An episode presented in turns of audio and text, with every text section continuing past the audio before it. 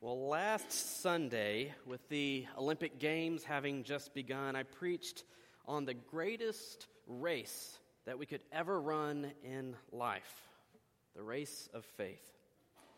And the goal and prize of our race is the salvation of our souls, and the only way to that goal is through faith in Jesus Christ.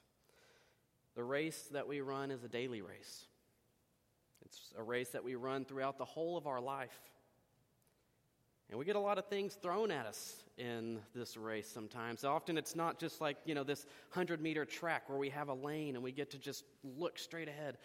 I sometimes, y'all, you ever seen the, the show where it's more like an obstacle course and there, there's these like battering rams that come in and try to knock the, the participants off the, off the marks? Yeah, y'all know the shows I'm talking about. They're kind of silly. They add silly sound effects and all that. I feel like life is sometimes a little more like that. But it is this journey, this race that we are on, and we press on toward the goal. We fix our eyes on Jesus, the author and perfecter of our faith. So today I thought we would uh, continue with the theme of faith and talk about living by faith. One of the most well known early messengers of the gospel is someone who sought to live his life by faith, and that was the Apostle Paul. And last week, we focused the passage on a segment of one of Paul's letters to the Corinthians. Well, today we're going to uh, take our lesson from his letter to the Romans. And what's kind of interesting for us is that Paul likely wrote this letter to the church in Rome while he was on his third missionary journey in Corinth. So last week we talked about how he was in Ephesus writing to the Corinthians. So now he's in Corinth writing to the Romans. So just for your knowledge. And so this was written in about 57 AD. And uh, it's, Romans is one of the documents that all theologians, all pastors, all Christians must confront if they are to build a sound theology. This letter that he writes is deep with theological insight. And again, I, I, want to continue to remind us, as I often have and often will, that Paul does not write these as a systematic theology textbook, they are letters. And I'd say probably what mostly prompts Paul to write these letters is his pastoral concern for the churches. That Paul wants them to truly know and understand the gospel of truth, and then to live in accordance with the faith as a loving and united community. And when he sees them straying from the gospel of truth, or when he sees the divisions rising up in the church, he is compelled by his heart for them, by his heart for the gospel, to reorient them. And that's, that's I think, the, the big motivation for many of his works. Well, in our reading today from Romans, it starts with the first lines of the letter, and it begins as an introduction but as you will notice, it turns quickly into a presentation of the gospel message. So before we jump into the text, let us offer a prayer. Lord, we open our minds and hearts to your Spirit this morning that you would move us. May we surrender before you our idols, our pride, and our distractions. Prune in us any part of our lives or thinking that is not submitted to you. And may your Spirit refine and purify us and give us a renewed passion to live for you. Amen.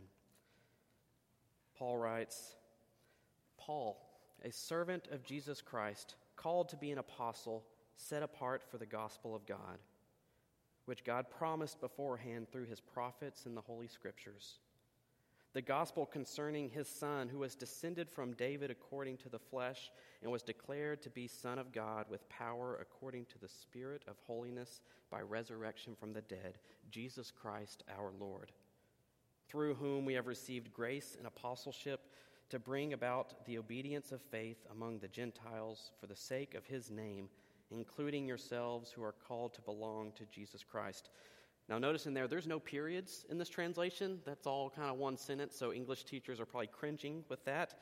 But in the, in the Greek language, there, there wasn't punctuation. And so in the translation, you know, the art of translation, that's where commas and periods get inserted where they think works best. So some translations might have more periods within that text, and some just use a comma and use a comma and just keep going and going. Just a side note. But I want to skip a few lines from, from where uh, left off there. Uh, and in these lines I'm skipping, it, it's basically Paul offers some nice words, nice encouraging words to the church. He, he tells them that he hopes to come visit them soon. But we're going to pick up at verse 16. And Paul picks up on, on kind of talking about the gospel. He says, For I am not ashamed of the gospel. It is the power of God for salvation to everyone who has faith, to the Jew first, and also to the Greek. For in it the righteousness of God is revealed through faith for faith. As it is written, the one who is righteous will live by faith. The word of the Lord. Thanks be to God. So, as the letter begins, as most letters do in this time, this, this kind of short introduction of the author, he says, Paul, a servant of Jesus Christ, called to be an apostle, set apart for the gospel of God. Immediately, right off the bat, Paul identifies himself in service to Christ and to Christ alone. To be a servant of Christ is to say that, you know what, I am not my own, but I belong to Christ and I am in service to Christ. And additionally, Paul adds that he is called to be an apostle. Now, that word apostle for us, you know, really sounds very Christiany, sounds very churchy. But you may, you know, you may have heard this before, but the original meaning of the word, just in the Greek, meant messenger. So, Paul, under the authority of Christ, has a message from Christ to share with the world. And that message, he says, is the gospel of God. As you also probably have heard before, the word gospel wasn't originally a Christian word. In the Greek, it's euangelion, which means good news. So the authority over Paul is Christ. And Paul is in service to Christ as a messenger of the good news of God for the people. And he continues with this. He says, which God promised beforehand through the prophets and in the Holy Scriptures Paul notes that this gospel of God isn't something that just kind of came about or that God was just trying to kind of figure out, oh, how am I going to fix this problem? God is not, you know, the Bob Ross of the sky who makes a mistake. He's like, ah, I'm going to make this into a tree. That's not what God is doing. God has been orchestrating his plan throughout the history and the, and the writings of the scripture and the prophets.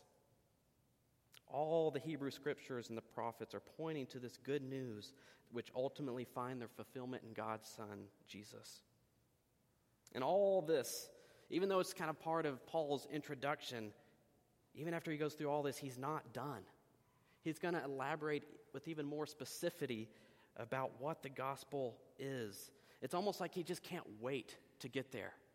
You know, it's like when we have good news to share and we call someone, we don't want to wait five minutes into the phone call. We don't want to wait 10 minutes into the phone call. We want to say, hey, here's why I called you. Listen to this. You'll never believe it. Paul, right off the bat, he you know, introduces himself and he's going straight into this message of what the gospel is for them. And he continues the gospel concerning God's Son, who was descended from David according to the flesh and was declared to be the Son of God with power according to the Spirit of holiness by resurrection from the dead, Jesus Christ our Lord. And he continues even for what that means for us, for uh, through whom we have received grace and apostleship to bring about the obedience of faith among all the Gentiles for the sake of his name, including yourselves who are called to belong to Jesus Christ. This gospel affects our lives. It calls us to receive the good news, but then to bring about an obedience of faith. And it sends us outward that others may come to know faith and know the love of God that is in Christ Jesus our Lord. I want to continue on and jump right into the last two verse, verses of our selection today. I want to kind of hang out here for a little bit. For I am not ashamed of the gospel, he says. This gospel is the power of God for salvation to everyone who has faith, to the Jew first and also to the Greek. For in it the righteousness of God is revealed through faith for faith. As it is written, the one who is righteous will live by faith. The gospel is the power of God for salvation to everyone who has faith. Let us never, ever get tired of those words or take them lightly, but let us stand in awe of God's grace. And because of God's faithfulness, He gives us the gift of faith through Christ. And we receive righteousness from God. Not a righteousness that we have to manufacture, not a righteousness that we have to, you know, make within us, but a Christ righteousness who is, that is credited to us, and we are saved through faith. I think maybe the most central concern or issue of the whole of the Bible is this idea of righteousness. How does one become righteous? What makes one righteous before a holy God? Well, first, we believe that God is completely holy and wholly righteous. righteous. Righteousness is a fundamental or is fundamental to the character of God. And all of God's ways are righteous, all of his actions, all of his words, all of his pronouncements. He is righteous in his judgment and in his justice, and God is the standard of righteousness. But the problems that we see in the Bible, and really all throughout the Bible, and the problems that we see in our world, and I'm kind of talking about all throughout history, and even in our own lives, are a result in one way or another of human unrighteousness. When humans have made themselves the standard of righteousness, when we have put ourselves in that place, that's when there's a breakdown of freedoms, of fairness, of justice, of generosity, and ultimately of worship. We fashion idols of our own creation. We cause violence and destruction and persecution. We take advantage of others, and this can happen on the individual level and it can happen on the societal level. In the Old Testament, there was a prophet named Habakkuk. It's a fun name to say, Habakkuk. And he's got a book that uh, bears his name, the book of Habakkuk. And it's very short in the Old Testament. It's only three chapters long. In my, bab- in my Bible, when you open it up, you can see the whole book right there. But it's also an interesting book. See, Habakkuk lived and prophesied in the time right before the Babylonians invaded Jerusalem. So, ballpark, we don't know an exact year, but ballpark around 600 BC or so is when Habakkuk is writing. And Habakkuk, why he's writing is he's observing what's going on around him. He's observing what's going on in society. He's observing how the, the government is treating the people. And he's troubled by the injustice that he sees. He's troubled by the idolatry that he sees all throughout the nation of Judah. And so in his writing, he, he kind of vents this to God. He cries this out to God as, as almost a, a complaint. He says, O Lord, how long shall I cry for help? And you will not listen? Or cry to you violence, and you will not save? Why do you make me see wrongdoing and look at trouble? Destruction and violence are before me, strife and contention arise. So the law becomes slack, and justice never prevails. The wicked surround the righteous, therefore judgment comes forth perverted. Habakkuk is ultimately saying, God, do you not see these terrible things that are happening? Do you not see how people are treating one another? Why aren't you doing anything? And then in, in the book, God responds to Habakkuk in verses 5 through 11. And he, I'm going to just kind of paraphrase and summarize, but he's basically saying, I know what's going on. I do see it. And I am going to do something, but it may not be what you expect. I'm going, going to use Babylon as my instrument to bring retribution upon the injustice and the idolatry and the sin of Israel. And Habakkuk responds, Wait, what? the Babylonians are much worse than the Israelites. What? That doesn't make sense. But God responds again, saying, A day will come that Babylon too will fall. And it actually kind of portrays this portrait of a continuous cycle of nations who rise up and who rule with injustice, but that will be taken down by another. Nations who seek power, who seek to exploit, who seek idolatry, will eventually fall into ruin. But the righteous, God says, they will live by faith. The righteous ones may be in the midst of a world that they can't control. They might be in the midst of all this social injustice. They might be in the midst of terror. But they will, in every season, live by faith. And even in the midst of a world of chaos, of disorder, of evil, the very end of the book, Habakkuk ends with saying these words Yet I will rejoice in the Lord. I will exult in the God of my salvation. God the Lord is my strength. He makes my feet like the feet of a deer, and he makes me tread upon the heights. Okay, so why, why do I bring up Habakkuk? I thought we were talking about Paul and the Romans. Well, I refer to Habakkuk because Paul in Romans refers to Habakkuk. It's in verse 17 where he says, For it is in the righteousness of God, or for in it the righteousness of God is revealed through faith for faith, as it is written, The one who is righteous will live by faith. If you know the book of Romans, you know that right after this verse, Paul goes into detail about the current state of the godlessness and the unrighteousness of the times. He says that the people have suppressed the truth of God by their wickedness. He says that the people have exchanged the glory of the immortal God for idols, that they have worshiped and served created things rather than the Creator. And then he really digs in with this section. He says, And since they did not see fit to acknowledge God, God gave them up to a debased mind and to things that should not be done. They were filled with every kind of wickedness, evil, covetousness, malice, full of envy, murder, strife, deceit, craftiness. They are gossips, slanderers, God haters, insolent, haughty, boastful, inventors of evil, rebellious toward parents, foolish, faithless, heartless, ruthless. It's quite a portrait as Paul's observing the world in which he finds himself. And so I think Paul's quote of Habakkuk is not, you know, just kind of to take one nice sounding one liner out of the Old Testament and say, yeah, that sounds good, I'm going to use that. I think Paul uses it because he sees the, the evil and the wickedness going on that's on display all around him. He sees the unrighteousness and he says, yes, you know what? All have sinned and fall short of the glory of God. But there's this thing that Paul knows, and it's called the gospel of God. Paul has a greater hope because he knows that we now have the opportunity to be made righteous by God's grace. And this righteousness is a free gift.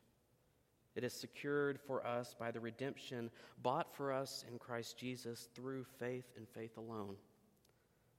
This is the good news of God for all who believe. That even in the midst of evil, the righteous are made righteous by faith and we should continue to live by faith.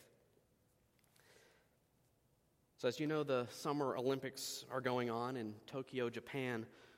But in the year 1936, the Summer Olympic Games were, of all places, held in Berlin, Germany. And I expect that when you hear the 1930s in Germany in the same sentence, you immediately know the context that it is Nazi controlled Germany. See, the 1930s saw the swift rise of the Nazi Party. And you know about the atrocities done under Hitler's regime by the end of World War II. But how in the world did Nazi Germany get to host the Olympic Games in 1936? You know, the Olympic Games are supposed to be the celebration of peace among nations, of sportsmanship. It brings people together. Yet this was a few years before World War broke out. Those athletes at those games potentially fighting against one another in battle just years later. How did this come to be? Well, for one, the games were already slated to be in Berlin prior to uh, Adolf Hitler and the Nazi Party taking control of Germany's government. So that it was already kind of slated. But two, remember that in 1936, that was six full years prior to when the United States would first set combat troops in Europe. And so things overall were still relatively stable amongst the nations, but there was some controversy. There were some things that were already being done in Germany that people knew about, particularly um, laws and regulations against the Jews. And this brought up controversy in countries such as the United States, wondering should we partake in the games? Should we go? Should we not go? And as much as I'd personally like to kind of go through the history and the longer timeline and the details of all the events that kind of led to the rise of everything, I'll just summarize to say that Hitler and the Nazi, uh, the Nazis promised to say, okay, for the Olympic Games, we're going to relax everything, at least publicly, in their policies to make every, everything seem as happy as possible in Germany. And so they put on this, you know, nice face for everyone, and they brought in delegates, and they just kind of really schmoozed them and showed them all the good things. And people said, okay, well, maybe, maybe it's not as bad as, as what we've heard. And it worked. It was enough to appease most of the nations, and so countries from all over the world came and participated in the games together, United States being one of them. And it's the 1936 Olympics. These were the games that Jesse Owens won four gold medals in track and field, and um, really the games were this spectacle to behold. They showed off, the, the Nazis showed off the, their massive building projects, this huge coliseum that would hold 100,000 people. And if you look at the pictures, I don't think there's an empty seat in the stands. They televised it, and the German propaganda put, they just put on this show a number of elements that we continue to observe that we do in our opening ceremonies and things like that, like the passing of the torch and all that, started with the 1936 Olympics. The Olympics, as we know, they're supposed to represent a celebration of peace and goodwill and sportsmanship among nations, to bring people together. But I still can't help to think of, when I see these pictures or when I think about it, about the tragedies that occurred at the hands of Nazi Germany in the years to come. And even that were going on behind the scenes then. How could things get so bad? How did people allow such atrocities to happen? And really, the bigger question for me when I think about this is where was the church? Well, the church was there, but sadly, the church was split. Essentially, there were some professing Christians that wanted a state church. This was a group called that kind of got the title German Christians, and they were inclined to align themselves with the Nazi Party because they, they felt it best that that best served their interest. They s- supported more of a nationalist ideology. And then there were others who were part of what was called the confessing church. And these were people who resisted Nazi state, you know, authority. And it was from this group that the Theological Declaration of Barmen was drafted. And that's part of our, our book of confessions. And I wanted to read, it's actually the, the introduction, it's not actually the text of the declaration, but I wanted to read the introduction just because it gives uh, some of the context of what was going on. And as we'll see, as we'll talk about in just a minute, how do we, when we think about our lives, live by faith in our context? So this says the Theological Declaration of Barmen was written by a group of church leaders in Germany to help Christians withstand the challenges of the Nazi Party and of the so called German Christians, a popular movement that saw no conflict between Christianity and the ideals of Hitler's National Socialism. In January of 1933, after frustrating years in which no government in Germany was able to solve problems of economic depression and massive or mass unemployment, Adolf Hitler was named chancellor. By playing on people's fears of communism and Bolshevism, he was able to persuade the parliament to allow him to rule by edict. As he consolidated his power, Hitler abolished all political rights and de- democratic processes. Police could detain persons in prison without a trial, search private dwellings without a warrant, seize property, censor publications, tap phone lines, and forbid meetings. He soon outlawed all political parties except his own, smashed labor unions, purged universities, replaced the judicial system with his own, um, initiated a systemic terrorizing of Jews, and obtained the support of church leaders allied with or sympathetic to the German Christians. Most Germans took the union of Christianity, nationalism, and militarism for granted, and patriotic sentiments were equated with Christian truth. The German Christians exalted the racially pure nation and the rule of Hitler as God's will for the German people. Nonetheless, some in the churches resisted, and it lists some names, and I must kind of summarize this paragraph. They got together. It says the chief item of business when they got together was discussion and a declaration to appeal to the evangelical churches of Germany to stand firm against the German Christian accommodation to National Socialism.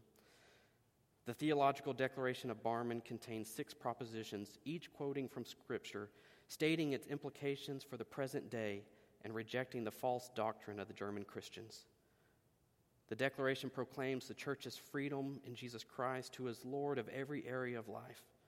The church obeys him as God's one and only word who, is, who determines its order, ministry, in relation to the state. The declaration was debated and adopted without amendment in the confessing church. That part of the church that opposed the German Christians rallied around it. I encourage you sometime, if, if you get a chance, to read the, the declaration and think about it in its context.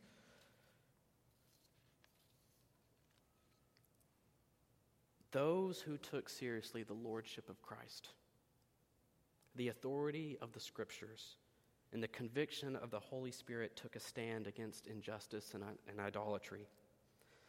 Dietrich Bonhoeffer, if you've heard that name, was a significant leader in the confessing church in the 1930s. You can see from his example of life, there's a, there's a great biography about him. There's a, a thick version of it, and I think there's an abridged version. Um, but you can see the, from the biography of life, how he lived his life, his writings, both his, his academic writings, both his sermons, but also in his private writings to people, you can see that he was a man who was inspired in God's grace to live by faith, even if it meant hardships, even if it meant prison or even execution. The Apostle Paul also was a man so captivated by God's grace that he too sought to live by faith, even if it meant hardships even if it meant prison or even, per- or even execution. And the same was true of the prophets of the Old Testament, like Habakkuk. Now, I certainly hope that we never face such times in our lives, that we never face such atrocities that Habakkuk, Paul, and those in the church who took their stand against Nazi Germany faced. We pray against such things. But at all times, at all times in our life and our race of faith, we ought to always take seriously what it means to live by faith. We ought to take seriously the lordship of Christ, the authority of the scriptures, and the conviction and power of the Holy Spirit. The truth of God confronts evil. It confronts the evils of this world and should confront our own sin too and call us to account.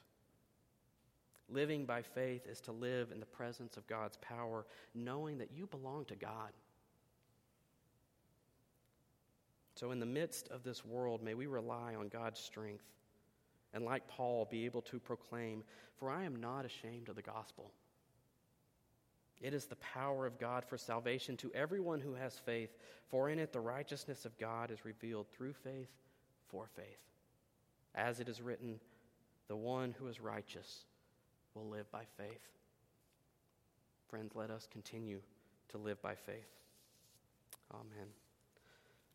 I invite you in this time of, of offering uh, to spend some time in prayer and reflect how God may be speaking to you and working within your life and what God's Spirit wants to show you this day.